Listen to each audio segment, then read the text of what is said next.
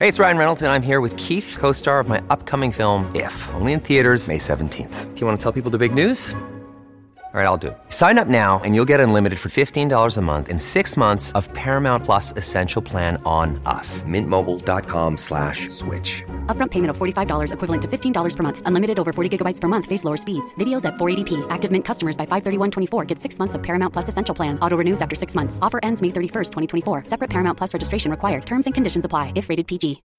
When you need mealtime inspiration, it's worth shopping Kroger, where you'll find over 30,000 mouthwatering choices that excite your inner foodie. And no matter what tasty choice you make, you'll enjoy our everyday low prices, plus extra ways to save, like digital coupons worth over $600 each week. You can also save up to $1 off per gallon at the pump with fuel points. More savings and more inspiring flavors make shopping Kroger worth it every time. Kroger, fresh for everyone. Fuel restrictions apply. Io non so quanti di voi hanno letto da bambini il giornalino di Django Rasta. Quelli della mia generazione, qualcuno che l'ha letto ci sarà di sicuro, i giovani probabilmente non più. Eh, libro per l'infanzia tra i più famosi per due o tre generazioni dalla fine dell'Ottocento in poi. A un certo punto Django Rasta era in collegio e siccome sono in rotta i collegiali con la direzione del collegio, a un certo momento Giannino viene scoperto che ha scritto sul muro abbasso i piani. E la direzione del collegio lo scopre e gli chiede chi sarebbero questi tiranni e lui, che non manca di presenza di spirito, risponde Federico Barbarossa, il generale Radessi e così via. Eh, nell'Italia fine Ottocento era ovvio che la nostra storia nazionale era fatta di resistenza a oppressori stranieri e fra quegli oppressori stranieri da cui gli italiani faticosamente si erano liberati, un posto di primissimo piano spettava appunto all'imperatore Federico Barbarossa. Il modo in cui dopo il risorgimento l'Italia ha dovuto inventarsi la storia nazionale e ha scelto certi momenti come momenti cruciali di cui essere orgogliosi, ecco, è tutta una storia importante, anche quella del nostro passato, è l'invenzione, o perlomeno la costruzione di un passato nazionale. E in quel passato nazionale l'epopea dei comuni che si erano uniti per combattere appunto lo straniero, l'oppressore straniero, aveva un ruolo centrale. Poi volendo sul Barbarossa e la Resa Lombarda si sono fatte anche altre strumentalizzazioni politiche in altri momenti, ma su questo non, non ci soffermeremo. Eh, cosa c'è di idea? Qualcosa c'è, ma non tutto. In realtà, come in molte vicende della storia d'Italia, quando uno va a vedere nel concreto, si scopre che le cose erano molto più complicate di così e che il nostro paese, tanto per cambiare, era molto più diviso di quanto uno non potrebbe credere in base a una certa oleografia risorgimentale. Cosa succede davvero per quanto sembra a noi medievisti oggi di aver capito? Che poi su certe cose può anche darsi che ci sbagliamo e che in futuro saremo smentiti, ma grosso modo l'idea che ci si può fare in base a quello che sappiamo oggi è questa. L'incontro tra Federico Barbarossa e i comuni italiani, ma diciamo meglio i comuni lombardi, essendo che all'epoca si chiamava Lombardia l'intera pianura padana da Susa fino al Veneto. L'incontro tra Barbarossa e i comuni lombardi eh, comincia quando per la prima volta il re di Germania, Federico di Svevia, appunto, soprannominato Barbarossa, si affaccia al Brennero è l'autunno del 1154. È un giovane re, questo re di Germania, che sta venendo in Italia perché da molto tempo si dà per scontato che chi è re di Germania ha anche diritto a essere re d'Italia. Questo giovane re di Germania, che è stato incoronato in Germania re, adesso viene in Italia perché deve andare a Pavia a farsi incoronare re d'Italia poi procederà fino a Roma, dove il Papa lo incoronerà per la terza volta, stavolta lo incoronerà imperatore. Questo sistema per cui esistono due regni, diversissimi abitati da popoli diversi, che però hanno un unico sovrano, E quest'unico sovrano ha anche il diritto di chiamarsi imperatore, è quello che rimane del vecchio impero costruito da Carlo Magno secoli prima. Certi pezzi di quell'impero si sono separati, il regno di Francia. Rimangono i due regni di Germania e di Italia. Dunque, la prima cosa che deve essere chiara è che l'imperatore Federico è re d'Italia ed è il legittimo re d'Italia. E quando arriva in Italia si aspetta che tutto quel paese lo accolga come il suo legittimo re. Cosa che effettivamente accade. Il paese non può fare altro che riconoscere che lui è il suo re. Ma questo giovane re, che come vedremo è un uomo del suo tempo, cioè una generazione giovane che ha un sacco di idee in testa e che vuole cambiare il mondo, eh, deve però fare i conti con la realtà appunto di un regno italico che, come lui sa benissimo, è diverso e sarà più difficile da governare rispetto all'altro suo regno, il regno di Germania. Cosa sa Federico Barbarossa quando sceglie l'Italia per la prima volta di questo regno di cui si appresta a essere incoronato sovrano? Eh, cosa sapeva e cosa pensava lui personalmente non ce l'ha raccontato. Però noi abbiamo, possiamo farci un'idea abbastanza chiara di cosa poteva pensare, di cosa si sapeva dell'Italia, della Lombardia, intorno al giovane re.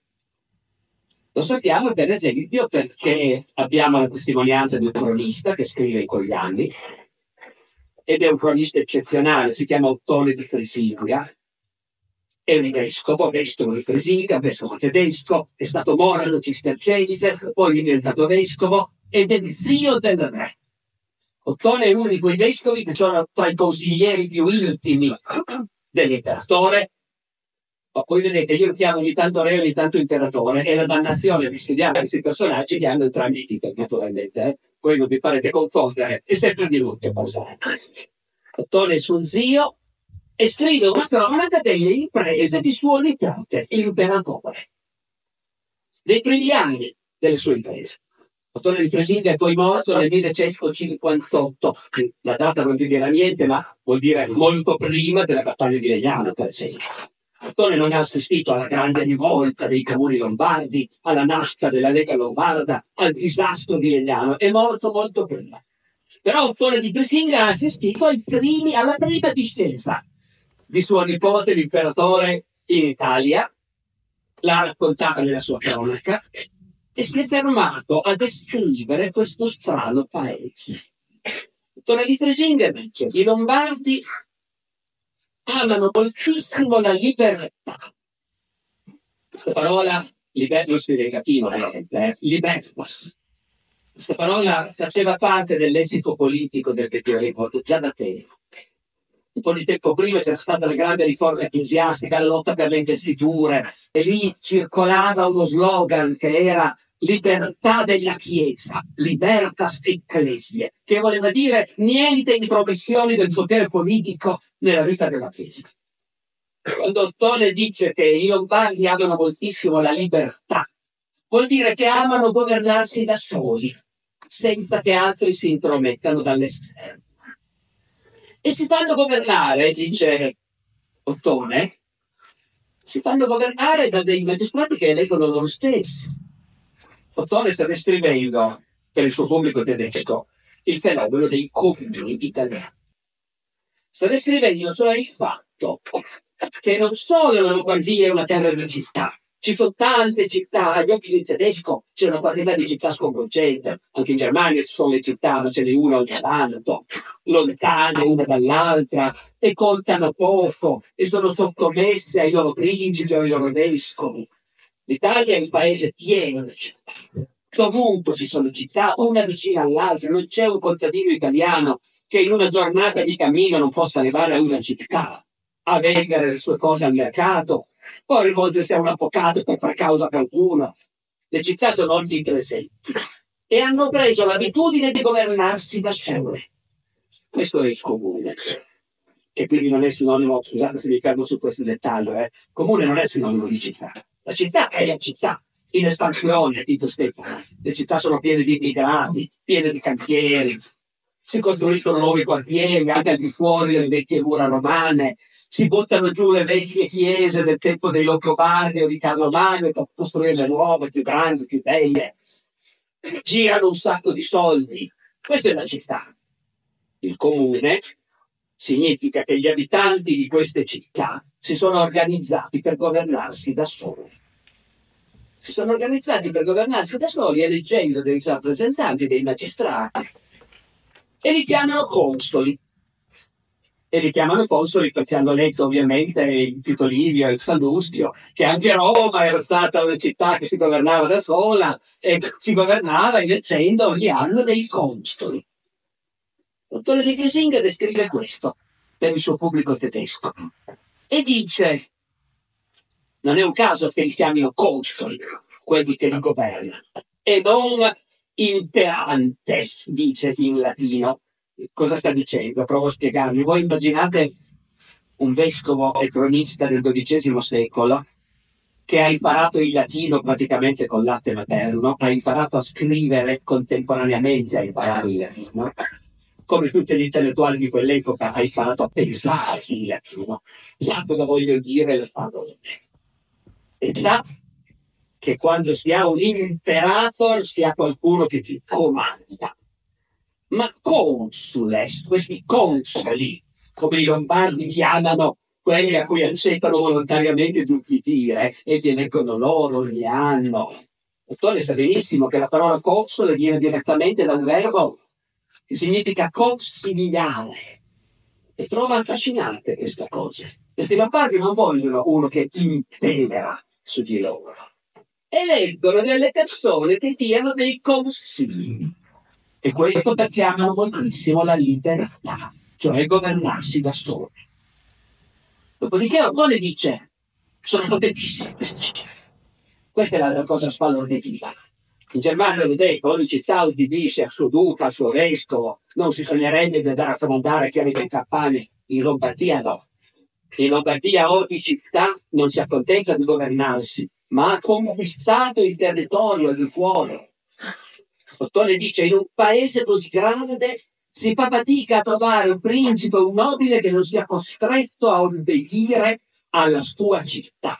Anche la campagna obbedisce alle città. E come mai? Sono fortissimi, dice Ottone. Qui, come dire, il suo dono oscilla tra l'ammirazione e il disgusto.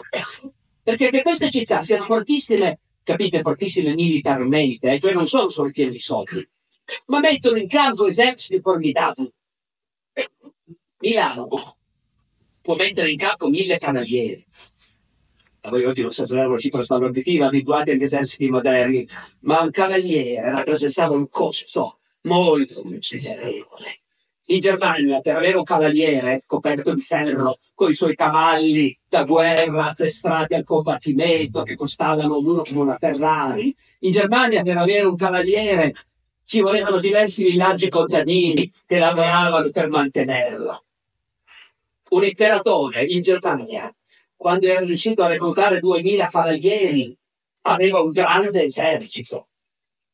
In Italia ogni città mette in campo tranquillamente centinaia di cavalieri. Milano da sola ne mette in campo mille. Come si spiega questa cosa? Vediamo, ve lo dico come la spieghiamo noi o come la spiegava Ottone. Come la spieghiamo noi? Eh, ma è quasi la stessa cosa, eh, cambia solo un po' il tono. In queste città dove vivono tanti nobili signori che sono molto simili ai nobili tedeschi o francesi, hanno le loro terre in campagna, i loro castelli, però vivono in città e si sentono membri della comunità cittadina, perché il comune è questo, eh, è una comunità. È l'idea che tutti quelli che abitano dentro questa città hanno interessi comuni e devono essere solidari. E ci sono anche tanti nobili abituati al combattimento a cavallo e che però stanno in città i nobili tedeschi sono tutti in campagna, in mezzo ai loro contadini, ai loro castelli. In Italia tanti nobili stanno in città, ma non è solo questo. È che gli abitanti delle città questi nobili li ammirano e il loro stile di vita, avere le armi, i cavalli, addestrarsi, fare sport, che sport, il torneo, che assomiglia molto alla guerra. Tanto mi si può lasciare la pelle il torneo se non si sta attenti. Questo, fare feste, giochi d'arme, tornei, appunto, giostre. Questo stile di vita lo ammirano tutti. E queste città sono piene di mercanti che fanno un sacco di soldi, col commercio, con gli appalti, la discussione delle imposte, la gestione delle terre del clero. Ma poi il loro sogno è che mio figlio diventi un cavaliere anche lui. A mio figlio compro le armi, i cavalli, lo abituo a un'altra vita, lo abituo a una vita da nobile. Chiunque abbia i soldi, qui diventa un cavaliere. In Germania, che è una società rurale molto più statica, intanto c'è molta meno gente che fa i soldi. E poi comunque in Germania è ovvio che i cavalieri sono un'aristocrazia ereditaria. In Germania è difficile che diventi cavaliere uno che non è figlio di cavaliere. Sono quelle famiglie lì. Il re Federico Barbarossa farà anche una legge per fermare questa cosa. Per essere armati cavalieri bisogna essere figli di cavalieri. I villani, Zappimone. E i mercanti ce ne pochi in Germania. E comunque sono villani interi. In Italia i mercati diventano cavalieri. E Ottone di Frisinga lo sa. Sa benissimo che è per questo che queste città sono forti. E dice più o meno così. Dice, per avere i mezzi per opprimere i loro vicini, non disegnano di ammettere tutte le occupazioni liberali e al governo della città e alla cavalleria gente che lavora, gente che lavora con le mani, e la gente spregevole che tutti gli altri popoli tengono lontani come la peste da tutti gli incarichi importanti. Lei invece fa così. Uno che ha fatto i soldi e ancora le mani sporche nel suo traffico in bottega può diventare un cavaliere. Ottone lo trova disgustoso e tuttavia non può non dire per quello che sono così forti. E poi, e poi dice ancora una cosa importantissima per capire, qui stiamo parlando noi, il ciclo si intitola La forza delle idee. Dietro al conflitto tra il Barbarossa e i comuni ci sono delle idee. E quello che sottolinea l'autore di Frisinga è questa. Questi si vantano di essere come gli antichi romani. Ciclo Stato, che loro consoli, come la Repubblica Romana. Ma Roma non è stata sempre una Repubblica, dopo Roma è diventata un impero. E la grandezza di Roma è quella dell'impero romano. E l'impero romano ha insegnato che la legge, l'ordine, il benessere derivano dall'imperatore. E questi lombardi che si vantano di essere come gli antichi romani, in realtà sono come i barbari. Perché l'autorità dell'imperatore non la riconoscono, a meno che non siano costretti. Ottone ha conosciuto soltanto l'inizio, le prime vedute del Barbarossa in Italia, quando nessuno ha fatto opposizione. Ma nessuno ha fatto opposizione perché l'imperatore è venuto con mille o duemila cavalieri. E di fronte a questo nessuno ha osato battere ciglio. E Ottone lo sa benissimo. Loro, se l'imperatore venisse senza essere accompagnato da un esercito, non riconoscerebbero la sua autorità. Perciò sono barbari e non romani. Il fatto è che Barbarossa e gli uomini intorno a hanno l'idea che l'impero deve riuscire a contare qualcosa di più di quello che contava in passato. È per questo che è importante fare riferimento all'antica Roma, al diritto romano, perché l'impero esce da una lunga fase in cui effettivamente contava molto poco. Ecco, introduciamo in questo tema un minimo di cronologia. Siamo nel XII secolo, d'accordo? A cavallo dell'anno 1000, non soltanto il potere dell'imperatore, ma quelli anche degli altri re in Europa ha toccato un livello molto basso. Era un'epoca in cui la crescita economica medievale è appena cominciata, soldi ne giravano abbastanza pochi, parlo del X, XI secolo, e i sovrani non avevano grandi mezzi, non avevano funzionari, non avevano una burocrazia, non controllavano il territorio, erano figure nominali. Un imperatore, certo, era una figura sacra. Quando passava, accompagnato preferibilmente da mille cavalieri, tutti erano pronti a ubbidirgli e pagargli delle contribuzioni se le chiedeva, ma quando non era sul posto l'imperatore era come se non ci fosse. Il potere, il potere lo gestivano i signori locali, i principi, i vescovi, i comuni. E i predecessori del Barbarossa trovavano che andava bene così. Quando in Italia si formano i comuni e quindi gli abitanti delle città cominciano a governarsi da soli, anziché ubbidire ai loro vescovi, per esempio, quando gli imperatori vengono in Italia, apparentemente non è cambiato niente. Un imperatore viene in Italia, sto parlando dei predecessori del Barbarossa, è chiaro, viene in Italia per andare a Roma, farsi incoronare dal Papa, e dopo un po' passa, tutti lo accolgono con piacere, e funziona tutto, e chiede contribuzioni e la gente paga volentieri, quindi apparentemente va tutto bene. Però in ogni città dove passa arrivano i cittadini organizzati e gli dicono, sai, è qui abbiamo certe buone usanze e ci piacerebbe molto che tu le confermassi. Se discutessero a fondo su quali erano queste buone usanze non lo sappiamo, perché le conferme dell'imperatore sono sempre molto generiche. Per via della fedeltà che gli abitanti di ci hanno sempre prestato e che di sicuro ci presteranno anche in futuro, noi confermiamo tutte le loro buone usanze e così via ogni tanto si parla anche di libertas. Gli concediamo la loro libertà. Le buone usanze e la libertà vogliono dire quei cittadini si governano da soli.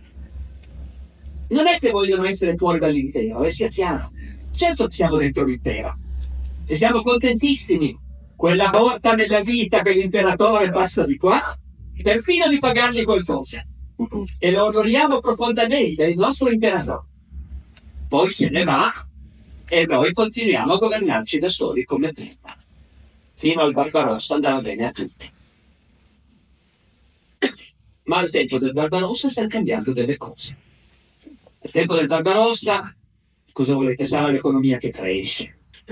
Ci sono tanti più soldi che girano e molto arriva anche al vertice, ai sovrani, attraverso i capelli. Ecco, alla fine alla fine i sovrani di quell'epoca, i coetanei di Federico Barbarossa, i re di Francia, d'Inghilterra, d'Aragone di quell'epoca, hanno più mezzi di prima e lo sanno. E non si accontentano più di un ruolo puramente nominale, sacrale. In tutta Europa i re stanno cominciando a cercare di governare davvero il territorio. Cosa vuol dire governare davvero? Supponiamo quel vescovo o quella città hanno preso l'abitudine di battere moneta. D'ora in poi nessuno batte moneta senza il permesso dell'imperatore. Non ci sono da tanto tempo tribunali con giudici nominati dall'imperatore. La gente si è abituata che quando devo far causa a qualcuno mi metto d'accordo con l'avversario e cerchiamo degli arbitri che decidano e ci impegniamo ad accettare la loro sentenza, perché tribunali pubblici non ce ne sono.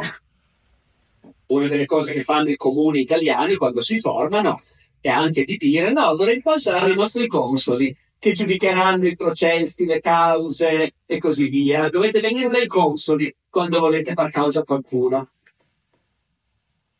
E meno che mai i sovrani erano in grado di mantenere l'ordine pubblico ovunque signori e città si animavano, si difendevano da soli, costruivano mura, castelli. Ecco, adesso tutto questo sta un po' cambiando. Un po' in tutta Europa i re cominciano a dire appunto la moneta la batte quello che ha il mio permesso. Nomino di giudici sul territorio, perché chi vuole far causa possa andare dal giudice del re. Controllo io le mura cittadine, le fortificazioni, e, e piazzo dei miei funzionari un po' dappertutto per trasmettere la mia volontà al popolo. Non ci deve essere più bisogno che io di persona per essere obbedito. Devo avere una rete di funzionari. E siccome tutto questo costerà, dovrete anche pagare delle tasse. Non solo quando faccio io personalmente, ma regolarmente tutti gli anni dei funzionari è una grande novità del XII secolo che sconvolge profondamente un mondo dove, cosa vi stupirà, ma l'idea di dover pagare delle tasse al re sembrava particolarmente ripugnante. Nessuno si immaginava una cosa del genere. Ma del resto che nel XII secolo c'è questa grande novità che la gente reagisce male, reagisce male, lo siete tutti, perché immagino che tutti voi abbiate avuto occasione nella vita, tutti, quasi tutti, molti di voi, mm, di vedere un film di Robin Hood, o un cartone animato di Robin Hood, eh, e quindi avete tutti presente il cattivo Re Giovanni. Perché è cattivo il Re Giovanni? Perché fa pagare le gente. Eh, chi riscuote le tasse? Lo sceriffo di Nottingham, e cioè un funzionario che il re ha collocato in quella città e in ogni città c'è uno sceriffo, negli altri regni si chiamano i matrimoni, ma quello che conta è che la gente si trova di fronte a questa cosa inaspettata e sgradevolissima. C'è un funzionario del re a poca distanza e ogni anno riscuote le tasse. Ergo il re non cattura. Ma questo sta succedendo dappertutto. E questo grosso modo è il programma che il Barbarossa vorrebbe, vorrebbe provare a imporre nel suo regno di Faccio una piccola parentesi proprio perché abbiamo, dire, siamo impegnati a sottolineare il tema della comunità, dell'appartenenza. Queste reazioni negative nei confronti di re che all'improvviso si mettono in testa di farsi ubbidire da quello e di riscuotere delle tasse sono generali all'inizio. Col tempo però la gente si abituerà. E col tempo fuori d'Italia i regni diventeranno delle realtà in cui la gente in qualche misura si identifica. Il re è sempre una figura sacrale che racconta alla gente di essere stato messo lì da Dio.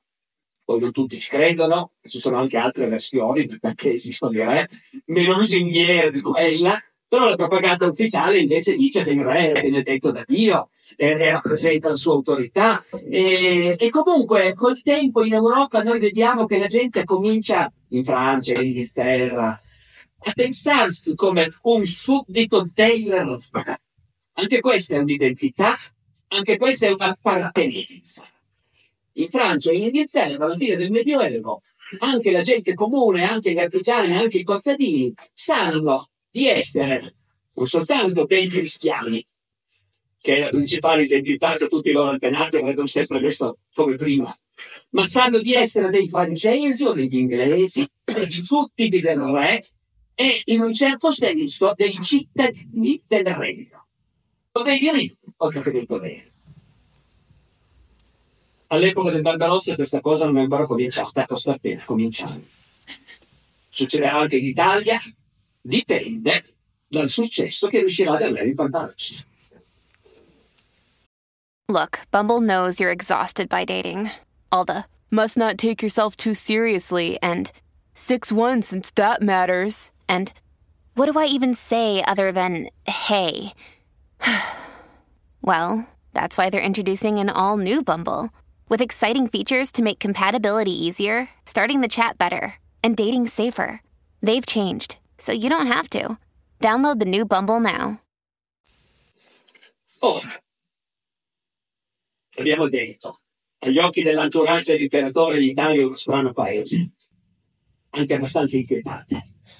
Però rimane il fatto che quando il Barbarossa scende in Italia con l'idea di provare a imporre qualcosa di nuovo, cioè un minimo di apparato statale funzionante, non incontra tanta ostilità. Perché anche in Italia ci sono molti che stanno cominciando a ragionare sul fatto che l'autonomia totale che i comuni cittadini si sono presi ha anche dei rischi, comporta anche degli aspetti negativi. Prima di venire in Italia, il Barbarossa nel 1153, l'anno prima, a celebrare una grande dieta, una grande assemblea a Costanza. E in quella grande assemblea a Costanza, in Germania, sono arrivati anche gli ambasciatori di molti comuni italiani.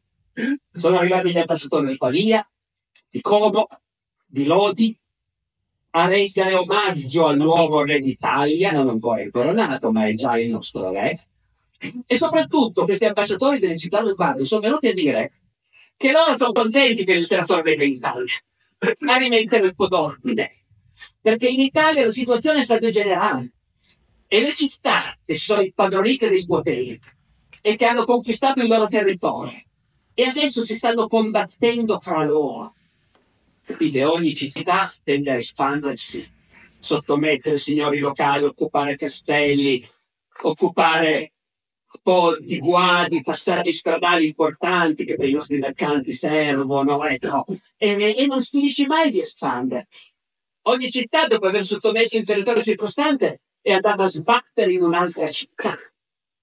Ci sono città che per generazioni si combattono. Bergamo e Brescia, per esempio. Oh, ci sono loro, noi ci siamo allargati e adesso siamo andati a sbattere dei bresciani, che si stanno allargando anche loro e vogliono venire qua. E in certi casi sono città più o meno della stessa forza, non Brescia è più forte di Bergamo all'epoca, ma comunque. Però c'è una città così forte che nessun'altra può resistere alla sua espansione. Ed è ovviamente Milano.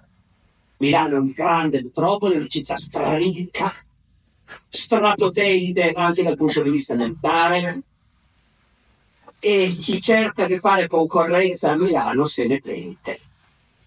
Ci sono piccole città che si sono illuse di poter eh, negare ai milanesi quelle cose giustissime che i milanesi chiedono. Tipo, quando passiamo dalle vostre parti, i nostri mercanti non pagano pedaggio da voi. Eh, e quando noi dobbiamo fare la guerra, voi vi mettete dalla nostra parte. Lodi ha provato a dire di no. 1111 i milanesi distruggono Lodi. Como ha provato a dire di no. Como è importante, controlla la strada per andare in Germania. E Como ha provato a dire di no. Como è un po' più forte di Lodi, ha resistito per qualche anno, poi finalmente i milanesi la assediano la prendono 1127 e la radono al suolo. Gli abitanti di Como vengono dispersi, la città distrutta. A Pavia non è successo, ma quelli di Pavia stanno aspettando il loro turno. Ecco perché alla dieta di Costanza arrivano gli ambasciatori di Lodi, di Pavia, di Como, a dire all'imperatore il tuo regno d'Italia è pronto, aspettiamo che tu venga a riportare la pace e l'ordine. I milanesi non sono venuti alla dieta di Costanza.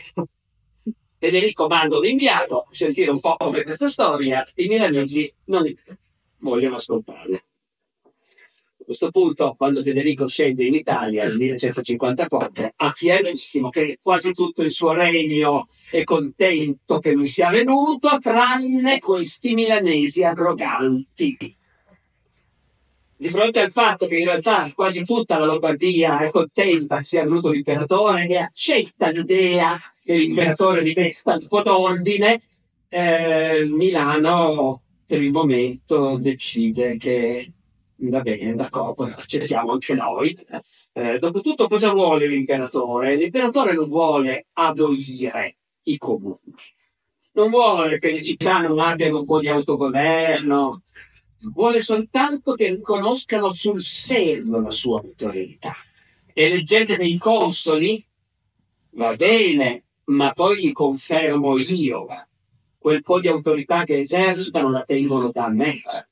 I consoli sentenziano nei processi, va bene, ma per i processi importanti metto anche in ogni città un mio giudice e la gente potrà rivolgersi anche ai giudici dell'imperatore, non solo ai consoli del comune. Volete battere moneta? Se io vi do il permesso. 1156, quelli di Bergamo vanno dall'imperatore a chiedere il permesso di battere moneta. L'imperatore lo concede. Siete fedeli? Potete battere moneta. Ma senza il mio permesso non potreste. Milano dopo un po' decide che questa cosa non va bene. I milanesi non intendono accettare queste limitazioni alla loro autonomia. Insisto ancora su un fatto, eh, perché è la cosa che può sembrare più strana a noi. Autonomia, non indipendenza. Nessun milanese dice noi rifiutiamo l'imperatore, siamo fuori dall'impero. Nemmeno concepibile. Noi stiamo dentro l'impero, come è ovvio ma vogliamo che l'imperatore, come hanno sempre fatto i suoi predecessori, ci riconosca la nostra libertà. E cioè, in sostanza, che noi gli impediamo solo formalmente. E per io questo facciamo quello che vogliamo. Milano si ribella. E, e l'imperatore discende in Italia, 1158, assedia Milano una prima volta, Milano cede quasi subito, e il Barbarossa convoca un'altra grande assemblea, novembre del 58, a Roncaglia. Sui manuali c'è questa cosa, non la vieta di Roncaglia. Perché è così importante che c'è sui manuali scolastici? Perché a Roncaglia l'imperatore non fa venire soltanto i rappresentanti delle città e dei principi, marchesi, conti, ma fa venire i professori di Bologna. Bologna c'è quello che col tempo si comincerà a chiamare l'Università di Bologna. Quel momento non è una realtà organizzata, semplicemente a Bologna ci sono tanti professori di diritto romano che danno lezioni private di diritto romano ad altissimo livello e da tutta Europa chi vuole fare carriera nell'amministrazione di un regno, chi vuole essere nominato giudice, viene a studiare a Bologna, sapendo che quando poi torni in Polonia eh, con una laurea a Bologna otterrai immediatamente un incarico altissimo nel governo del regno, perché sono pochissimi laureati chiaramente, no? Bologna è un grande centro di studio del diritto romano. Perché è importante per il Barbarossa? Appunto, perché il diritto romano è il diritto degli imperatori. E nel diritto romano si trova il principio chiarissimo che ogni autorità deriva dall'imperatore. Questa è un'epoca di grande crescita, anche intellettuale. È un'epoca di grandi dibattiti, grandi discussioni, definizioni. Per secoli i re e gli imperatori hanno comandato senza che nessuno si preoccupasse di stabilire esattamente quali sono i loro poteri, quali sono le sfere che vanno riservate a loro. Gli ecclesiastici, le persone colte, sapevano parlare in teoria dello Stato, non lo chiamavano così, ma lo chiamavano la res publica. Avevano chiaro che il sovrano ha delle responsabilità verso tutto il paese, verso tutta la collettività ma esattamente quali sono i limiti del potere dello sovrano. Ai giuristi di Bologna Barbarossa chiede questo. Fatemi l'elenco delle cose che spettano a me. E l'elenco è lungo. Le strade, strade pubbliche, i corsi d'acqua, che sono anche quelli delle grandi strade che si usano per il commercio, i boschi, i pascoli pubblici, quelli che le comunità usano in comune, che non sono proprietà privata, tutto sotto la tutela del sovrano. La nomina di chiunque eserciti un potere, appunto, consoli e giudici dei comuni, li deve nominare l'imperatore. La moneta, fare leggi, tutto questo spetta solo al sovrano. E a lui spetta riscuotere le tasse, naturalmente. Di fronte a questo, Milano si ribella e comincia la guerra. Nei primi anni, le prime discese del Barbarossa sono state pacifiche, quasi tutto il paese più o meno volentieri era d'accordo con questa imposizione di un nuovo potere che mantenesse l'ordine. Solo Milano non era d'accordo e adesso Milano si ribella. Da questo momento in poi l'imperatore, per far riconoscere la sua autorità nel suo regno d'Italia, deve fare la guerra. Come si fa la guerra a quell'epoca? Si fa con piccoli eserciti, ve l'ho detto. L'imperatore quando ha 2000 cavalieri ha un grosso esercito. 2000 cavalieri, qualche migliaio di elefanti, arcieri, balistrieri, ma quelli che contano sono i cavalieri, la forza d'urto. Un esercito così non è che può occupare un grande paese. Quando fai la guerra contro Milano vuol dire che devi affamarli i milanesi. Devi farli piangere di essersi ribellati, poi prenderla questa città non sarà tanto facile, è immensa e difesa da mura e piena di combattenti perché ogni cittadino in un comune è un combattente. Anche questa è la solidarietà della comunità cittadina. Non sono, non parlano mercenari. I cittadini quando c'è da fare la guerra combattono loro, tutti. I ricchi a cavallo, tutti gli altri a piedi, ma tutti i cittadini diventano combattenti. Prendere Milano non sarà una cosa che faremo subito, ma intanto si devasta il suo territorio. La guerra si fa così. Sei forte, entri nel paese del nemico e cosa fai? Provai fuoco alle capanne dei contadini, porti via il bestiame, tagli le viti, tagli gli alberi da frutta, gli fai rimpiangere di aver voluto la guerra. Ogni tanto si assedia una piccola guarnigione, un castello, lo si prende, e ogni tanto, quando si prende un castello, gli uomini che l'hanno difeso vengono poi impiccati, o gli si tagliano le mani, i piedi. Perché? Perché si sono ribellati contro il loro legittimo sovrano.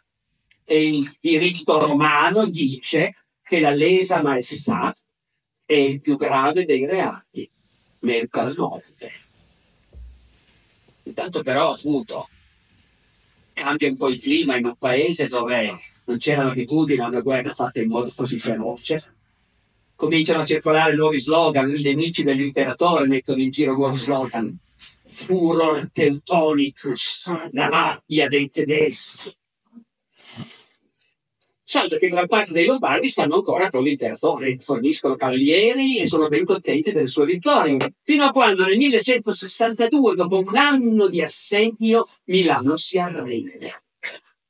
Milano si arrende e viene pulita. Gli abitanti hanno salva la vita, hanno otto giorni di tempo per evacuare la città e portare via le loro cose. Poi la città, anche qui, viene rasa al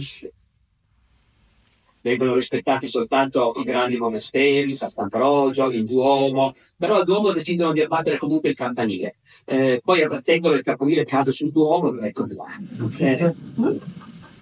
Dopo la distruzione italiano è un deserto di marciapiedi cioè non si piccano soltanto alcuni grandi monasteri o grandi chiese che sono stati rispettati. I milanesi che vadano ad attaccarsi in campagna vadano dove vogliono, Milano non deve più esistere.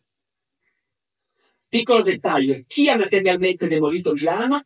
Tutti gli altri lombardi contentissimi. Ogni città è stato assegnato un quartiere. Quelli di Pavia, Porta Sicilese. Quelli di Vercelli e Novara, Porta Vercellina. Quelli di Cremona, Porta Romana. Di Bergamo forse non c'erano, non mi pare che la ricordi, ma è un caso. Allora il Barbarossa nel 1162 ha sconfitto e raso al suolo Milano, l'unica città, più perfetta di tutte, eh, l'unica città che si è veramente opposta. Tutti gli altri sono consenzienti, sono d'accordo. L'imperatore ha vinto. E comincia il nuovo regime. Si cominciano a collocare in tutte le città dei giudici del re e dei funzionari del re, per capirci, degli sceriffi di Nottingham che hanno i loro carceri, i loro tribunali e che fanno pagare le tasse. E che sono quasi tutti tedeschi. Qui, mm. diciamo, cominciamo a doverci confrontare con il problema, eh, appunto, risorgimentale, dell'elemento nazionale. Perché finora, finora noi abbiamo visto che gran parte dei Lombardi in realtà stanno con l'imperatore molti magari la volentieri, ma molti, quelli di Paviglia, quelli Como, quelli di quelli contentissimi. Ma qualche anno di governo incontrastato dell'imperatore comincia a trarre fuori qualche linea di frattura. L'imperatore usa troppo i suoi tedeschi. E l'imperatore stesso, in realtà, noi abbiamo degli scritti, delle lettere del Barbarossa, dove si vede che in realtà anche lui ha un po' in testa questa cosa che questa ribellione, lui scrive in una lettera, non ricordo più a quale principe tedesco, questa ribellione dei Lombardi mirava a, a demolire, a distruggere il potere di noi tedeschi. Noi tedeschi che siamo il popolo imperiale, gli eredi di Roma. Deteniamo la corona imperiale, il titolo imperiale, noi tedeschi. E questa rivolta voleva toglierci questo primato, ma noi gli abbiamo stroncati il Barbarossa pensa così. I suoi funzionari collocati nelle città lombarde che riscuotono tasse sono troppo spesso tedeschi. Gli umori cambiano rapidamente. In tante città si comincia a chiedersi, ma abbiamo fatto bene a aiutare l'imperatore contro Milano. Ci mettono pochi anni per cambiare idea. Cinque anni. Nel 1167 c'è una serie di riunioni tra i rappresentanti di varie città, compreso Bergamo. E alla fine molte di queste città lombarde e venete decidono di creare un'associazione, che è quella che noi chiamiamo la Lega Lombarda, 1167. Eh, loro non la chiamano la Lega, eh? loro la chiamano Societas, società. La società stabilisce degli accordi di mutuo soccorso. È un salto di qualità molto grosso nella vita dei comuni italiani, perché capite qual è il punto? I comuni sono un fenomeno legato alla grande vitalità delle città italiane, dove ogni città si sente forte, è una comunità coesa, ha degli interessi comuni da difendere, elegge i suoi magistrati, fa la guerra a chi ci ostacola o ci dà fastidio. In questa prospettiva ogni città pensa esclusivamente a se stessa. La patria è la mia città. Io sono cittadino di questa città e ho dei doveri esclusivamente verso questa mia comunità. Poi vabbè, tutti hanno dei doveri verso la cristianità, la riconquista della Terra Santa, eh, ma la vera appartenenza è alla città. Quell'altra città a 30 chilometri, nemici, gente odiosa, gente che se sparisse dalla faccia della terra sarebbe molto meglio. Ora, non che questa mentalità sparisca, eh. questo rimarrà, soprattutto nel Medioevo, rimarrà lo stesso, nonostante le leggi lombarde, eh, basta pensare a Dante, no? Voi sapete che Dante è sempre una buona parola per Lisa, magari l'anno lo so che Genova, fossero dispersi dal mondo i genovesi e così via.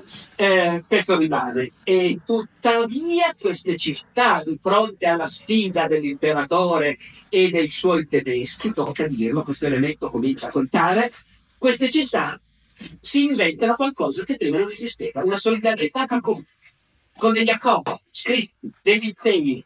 E il primo impegno è ricostruire Milano in quel momento un'unica città rimane fedele all'imperatore Pavia.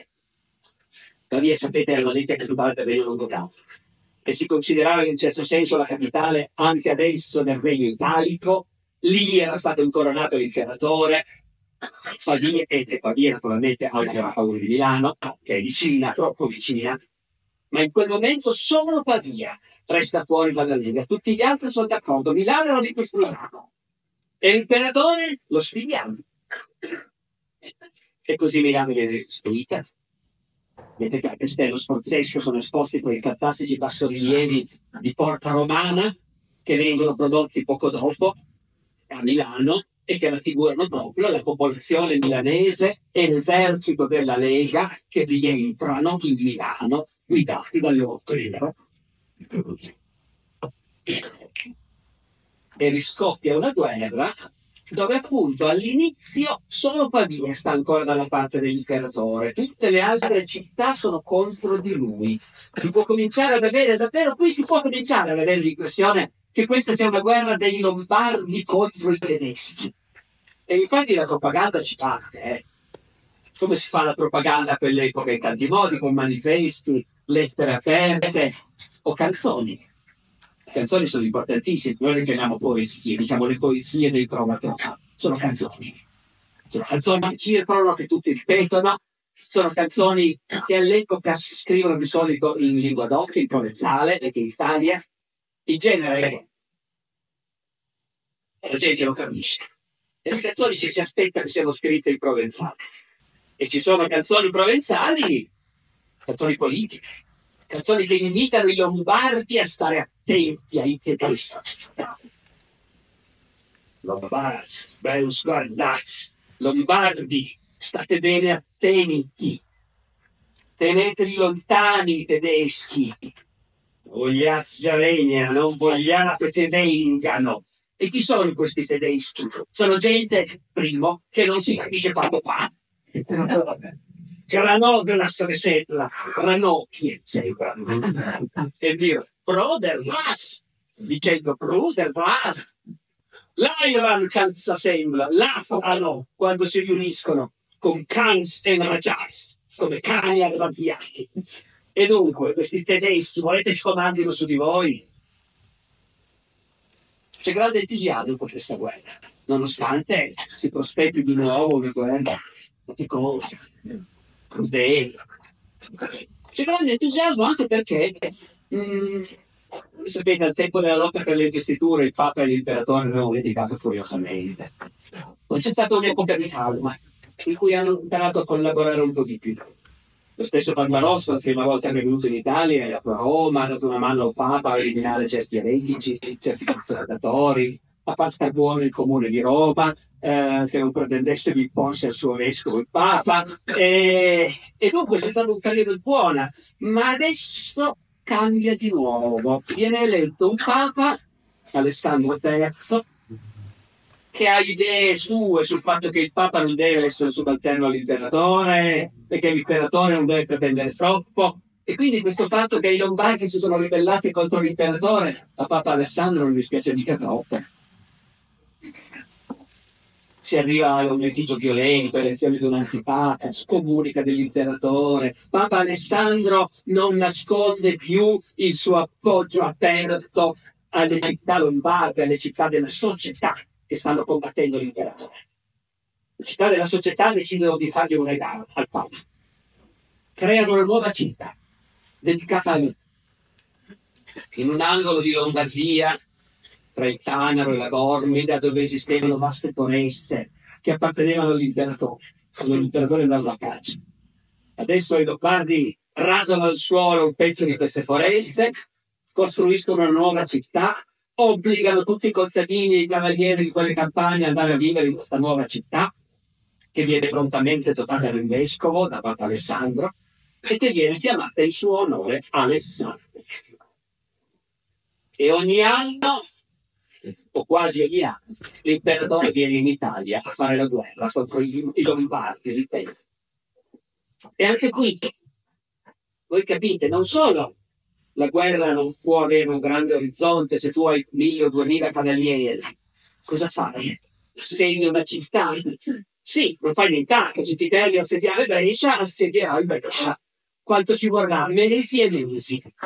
Se va bene la prendi, se non va bene, se non va bene arriva l'autunno, tu sei sceso dalla Germania in primavera con i tuoi cavalieri reclutati in Germania, ogni vescovo, ogni principe tedesco ha messo a disposizione un certo numero dei suoi vassalli, i quali devono aver voglia di venire, però e bisogna pagarli naturalmente. E comunque vengono, ogni primavera i tedeschi si affacciano e scendono in Italia. E per qualche mese fanno la guerra, devastano un territorio, prendono un castello, assediano una città, poi arrivano un turno. Diventa molto più difficile andare a mangiare i cavalli, diventa molto più difficile fare la guerra, comincia a far freddo, la gente ha venuto a fare casa, i cavalieri tornano a casa in Germania, se ne paga la primavera prossima. Quindi voi capite che la guerra, la guerra dura, dura a lungo, nel 1164 l'imperatore assedia Alessandria. Che soddisfazione se prendiamo alla faccia del Papa. E invece non avrebbe. Si torna in Germania, ma nella primavera successiva, 75, si torna in Italia, un po' tardi, eh, prima che arrivi l'esercito tedesco, sono i Lombardi che hanno scatenato l'offensiva contro chi? Contro Pavia, naturalmente. Questa volta sono i Lombardi che devastano il territorio di Pavia, ammassano i contadini, portano via le vacche, tagliano le viti. L'esercito tedesco scende, va di nuovo ad assediare Alessandria, non ce la fa. Federico rientra su Pavia e stavolta decide di fermarsi in Italia non con tutto l'esercito, gran parte dei cavalieri comunque non ci viene nessuno, se fanno a casa, c'è Michele, ma sai, Natale non fanno a casa. In questo paese schifoso. Tornano a casa, ma l'imperatore con un nucleo rimane a Pavia, dove sono i suoi più cari amici. E, e nel frattempo anche qualche altra città, quelli di Como, ci hanno ripensato, hanno deciso che tutto sommato preferirebbero che dicesse l'imperatore. E dunque l'imperatore questa volta passa l'inverno in Italia, tra il 75 e il 76 passa l'inverno in Italia. C'è qualche negoziato, poi i Lombardi, che sono un po' spaventati vedendo che è rimasto uh-huh. e che vuole ripetere qualcosa di grosso. C'è qualche negoziato, ma non arrivano a niente. E il Barbarossa organizza un nuovo esercito che l'anno prossimo verrà a raggiungerlo. Al comando dell'arcivescovo di Colonia, i grandi vescovi tedeschi, fedeli servitori dell'imperatore, erano anche gente che sapeva fare la guerra. Nella primavera del 76 un nuovo grande esercito tedesco, stavolta più di 2000 cavalieri, 2005, 3000, mai stato così facile.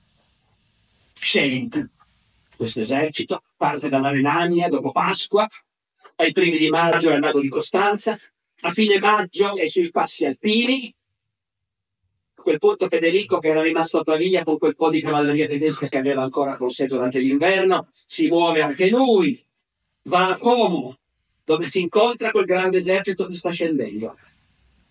A Pavia intanto si concentrano i suoi alleati italiani, che stanno aumentando, perché la notizia di questo grande esercito che sta arrivando fa paura.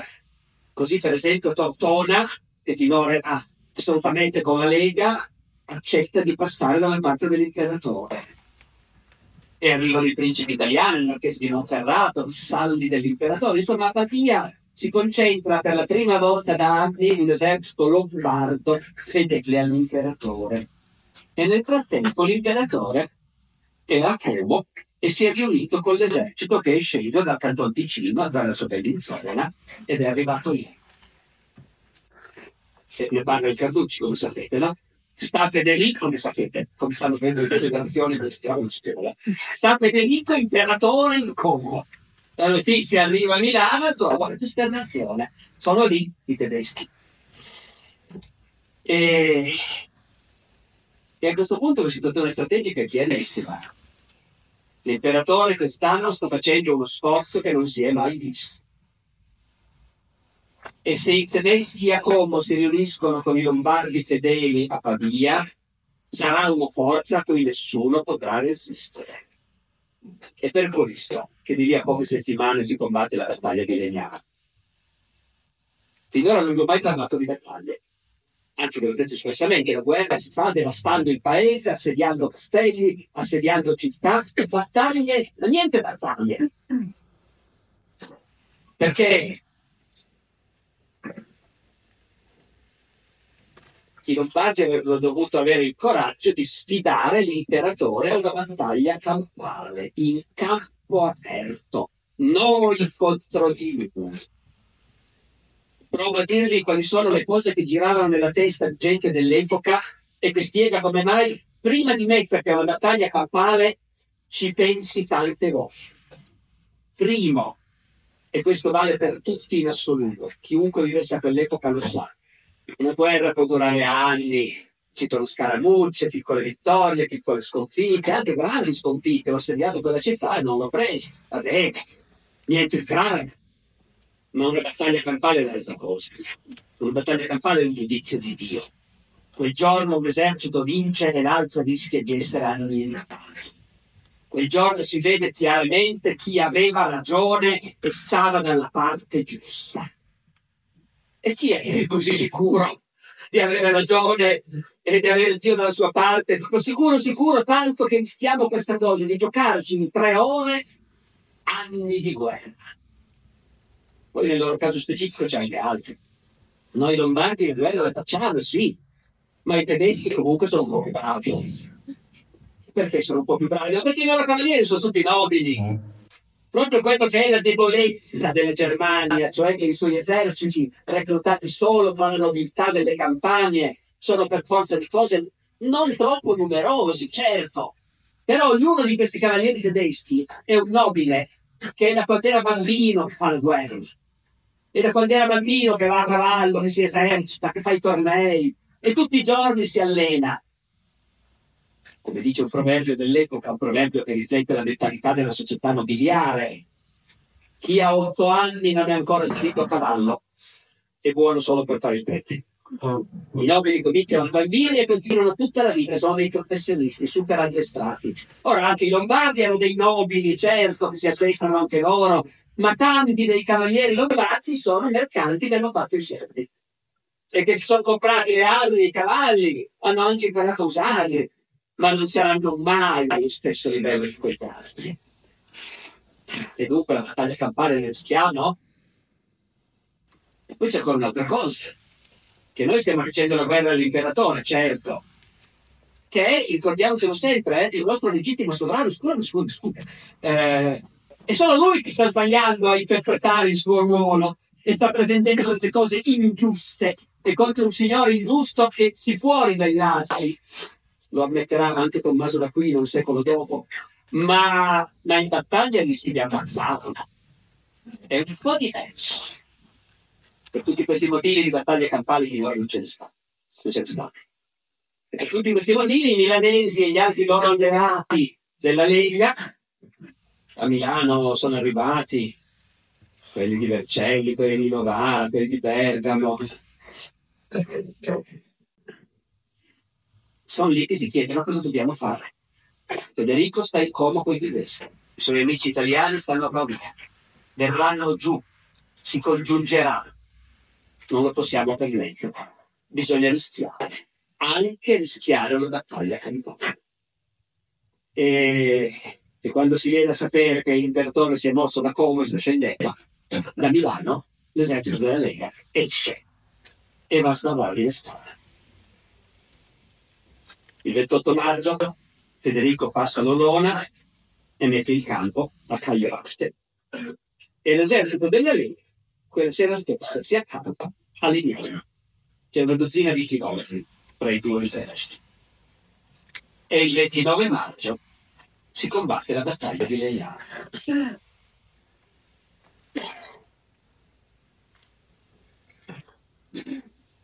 Non è una battaglia che scopri per caso invece. È molto importante quando si fa la storia militare capire che le battaglie in genere hanno un C'è qualcuno che voleva fare qualcosa e qualcuno che voleva impedirlo. L'imperatore vuole passare, i milanesi hanno deciso di rischiare tutto per impedirlo.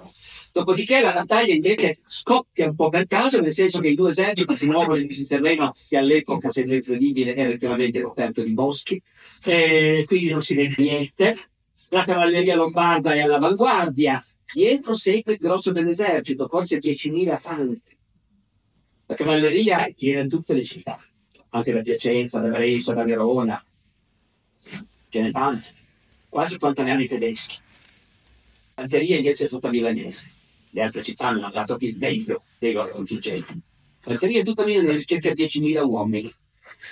I tedeschi sono soprattutto cavalleria, appunto, un po' di più, quella che hanno leopardi, è molto più esperta. Cavalleria precede, in questo terreno dove non si vede niente, a un certo punto si incontrano. Si incontrano, cominciano a battersi, i lombardi vanno avanti, entusiasti, ma in realtà capiscono molto presto che non si vede tanto bene. I tedeschi sono più forti. La cavalleria lombarda viene rapidamente sconfitta, dispersa, messa in fuga. Nel frattempo la fanteria ovviamente si è fermata. Nelle battaglie medievali non è che si pensa che la fanteria serva a poco. Giusto quelli che hanno gli archi o le balestre, allora quelli all'inizio servono, si tira un po' contro il nemico, si fa qualche vittima, ma poi la battaglia è il combattimento dei cavalieri. Tutti danno per scontato che quando i cavalieri nostri hanno sconfitto i loro, chi se ne frega della fanteria? Scappa poi. Mica sta ad aspettare di essere travolta dalla cavalleria vittoriosa. I milanesi o non fanno in tempo, gente dice di arrivare addosso troppo presto, o davvero hanno pensato no, dobbiamo comunque prepararci a resistere perché ci stiamo buttando tutto. Fatto sta che la fanteria milanese si schiera. Voi dovete immaginare appunto migliaia di uomini in fronte di qualche chilometro, in un terreno tutto fatto di boschi, campi, gervi, vigneti, fossati, e tutta questa fanteria che appoggiandosi il più possibile il terreno garantisse un minimo di difesa, con i loro scudi di legno piantati davanti, con le loro lunghe picche, anche quelle tenute con due braccia addirittura piantate nel terreno. La fanteria deve stare ferma e difendersi, non si può muovere quando c'è la cavalleria nemica che gli gira intorno. L'unica speranza è di tenere duro stando fermi, non si può fare nient'altro. E il nemico, dopo aver disperso la cavalleria lombarda, si trova di fronte a questo schieramento della fanteria milanese e decide di attaccare. E attacca. E lì non si attacca mai tutti insieme, eh? l'esercito dell'epoca è diviso in tanti scaglioni e i comandanti sanno bene che quando la cavalleria carica, poi dopo un po' di tempo il cavallo non ce la fa più, è spompato e anche l'uomo comincia a essere stanco, quindi si manda dentro un contingente, se ne tengono altri di riserva, quando un contingente ha caricato e non è riuscito a sfondare, lo si tira indietro, si riposassero un po' e si manda dentro qualcun altro. Quindi lungo tutta questa linea della fanteria milanese arrivano dentro le cariche dei contingenti tedeschi, 100, 200, 300 cavalieri vengono dentro. Se sfondassero arriverebbero gli altri, comincerebbero a scappare tutti e sarebbe finita. Non si sfondano. Beh, al centro della linea milanese, lo sapete, c'è il carroccio, ci fa parte anche quello della mitologia risorgimentale e che a volte nei vecchi quadri dell'Ottocento era figurato come un enorme carro. In realtà è un banalissimo carro contadino tirato da buoi, quando non serviva le tenevano nella sacrestia del Duomo, per capirci. E, e però c'è sopra un'asta con la bandiera del comune di Milano, molto alta. Le bandiere sono importantissime il combattimento, eh? Ogni scaglione di cavalieri o infanti ha la sua bandiera, perché gli uomini del combattimento con gli elmi che nascondono la vista, poi ci può essere la polvere, la pioggia, lei che fanno qualcosa, le urla, non capisci niente. Dov'è la nostra bandiera? Lì dove devo stare io. È importantissimo, così come è importantissimo buttare giù la bandiera del nemico, prenderla. E quando un gruppo di cavalieri non vede più dov'è la sua bandiera, è molto difficile che resti a combattere. Tante bandiere sul carrozzo, la più importante di tutte, la più in alto di tutte e intorno al carroccio appunto queste migliaia di infanti andassati per tutto il giorno i tedeschi vengono dentro e non sfondano mai e ogni volta sono perdite. E alla fine tutto, un esercito di cavalleria per qualche ora combatte alla fine non ce la fa più. Sono tutti scoppati e a questo punto sono i lombardi che vengono avanti. E anche la cavalleria lombarda che non era sterminata semplicemente era scappata tutti. Ma si erano fermati a un certo punto. E vedendo che la battaglia continua, tornano. E a questo punto loro sono presi, sono riposati e la cavalleria dell'imperatore invece è spompata. E quando viene attaccata sono i tedeschi che vanno in rotta. Vanno in rotta disastrosamente ed è lì naturalmente ci sono le perdite. In una di queste battaglie non è che ci fossero tanti morti della mischia, Ecco, dovete scordarvi tutte le battaglie che avete visto nei film tipo Il Signore degli Anelli. Le due folle si corrono incontro, poi si mescolano e botte da orbi, eh, ecco, niente del genere. Dovete immaginare piuttosto un corteo e le linee dei poliziotti. I poliziotti sono lì, con i loro scudi e tutto quanto, il corteo è lì, si guardano, si insultano, si tirano pietre, poi ogni tanto la polizia cari. Così funziona una battaglia medievale e gli altri vanno indietro. Certo, ci sono morti, feriti anche lì, ma non tantissimi. Quando invece il nemico scappa e dove si fili giù.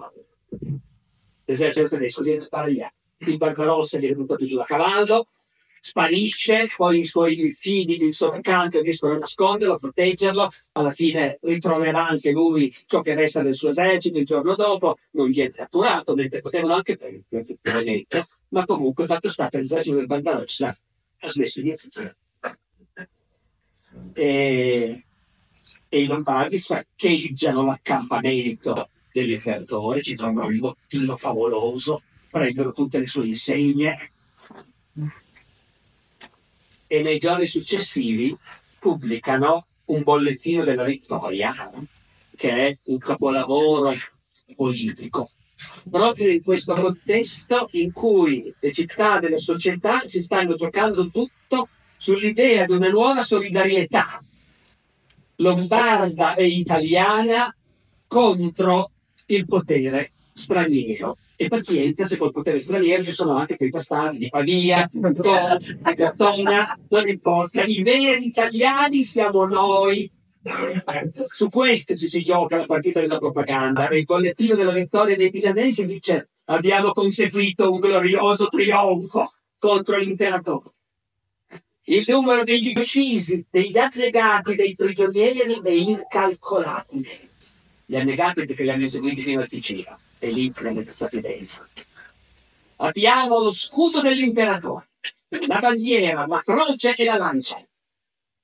Nelle sue casse abbiamo trovato molto oro e argento e ci siamo impadroniti di un tale bottino che nessuno potrà mai calcolarlo in valore. Poi viene il tocco di genio. Tutte cose che non consideriamo nostre ma vogliamo che appartengano in comune al signor Papa e agli italiani.